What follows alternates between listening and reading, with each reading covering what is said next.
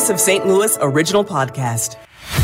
On Halloween morning, Tuesday, October thirty-first, I'm Debbie Monterrey. And I'm Tom Ackerman. A scary sleep for a City S C fan who decided to get a hotel room downtown after the game on Sunday instead of driving back to the suburbs. In our hotel room, sleeping, and bullets are coming through your window. Debbie Andretti says they were on the ninth floor of the Downtown West Hotel directly across from City Park when at three fifteen a.m. there was a large bang. They dismissed it, went back to sleep, then the next morning found a spent bullet in the bed. The window was broken. There were holes in the wall. She went downstairs and told the manager. Went back up to the room and then kind of didn't hear anything. And I'm like, well, this probably should be reported.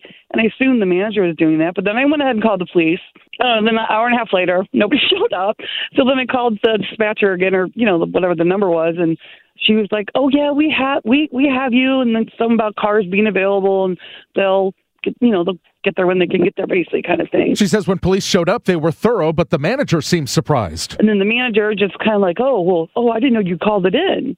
I was like, well, I would think you would have done that, sir. She's just grateful nobody was hurt, and she says she is willing to come downtown for another soccer game. Michael Calhoun, K M O X News. I'm Maria Kina. For months, K M O X has reported on Saint Louis police officer shortages. We told you exclusively only two officers being on duty for the entire third District afternoon watch back on September twenty-seventh. But when K M O X caught up with Chief Robert Tracy last week, he seemed to downplay the shortages and classified them as isolated. When there's special events throughout the city, when we've had protests, when we have to move people around, protect downtown, protect people's uh, rights under civil unrest and, and First Amendment rights for free speech, we do move people around. Saint Louis has not had any widespread protest in recent months. Back in September, Saint Louis Police Association business manager Joe Steiger told K M O X there should never be a scenario where you only have two police officers in a district. Steiger adds, in order to answer calls for service in the third District that particular day, police officers had to be taken from the fourth District. He also denies that there were large numbers of officers that called in sick.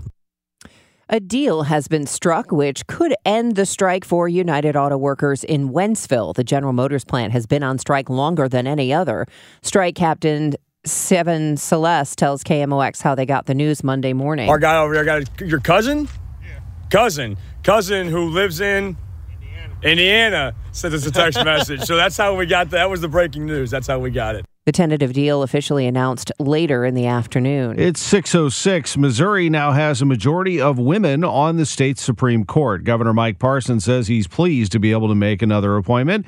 And when it comes to Judge Ginger Gooch, she checks all those boxes and more. Typically, I accept that any candidate for the Supreme Court that reaches my desk is qualified. So I have to look at who they are as a person and their commitment to their family, faith, and public service. What's their work ethic like? Are you going to work as hard as the people of Missouri demand and deserve? Judge Gooch thanked Governor Parson for appointing her and vowed to citizens to work hard and endeavor to be a credit to Missouri's judicial branch. I will honor my oath to uphold the laws and the Constitution, and I will follow the law as written. It is six twelve from the K M O X business desk. The city of Saint Louis not sure how it will fill a potential fifty million dollars hole in their annual budget after losing a lawsuit filed by remote workers who were not issued refunds on their earnings tax. Director of the city's budget division, Paul Payne, says they have no plans currently on how to fill the hole. He says it's because they aren't sure how big the gap in the budget will be. Is it ten percent of those, that population that would be non-residents, is it twenty percent, is it thirty percent or higher? And because obviously that some of these solutions are not going to be popular solutions or things that we want to do. The comments came during a Missouri House Select Committee hearing in Saint Louis.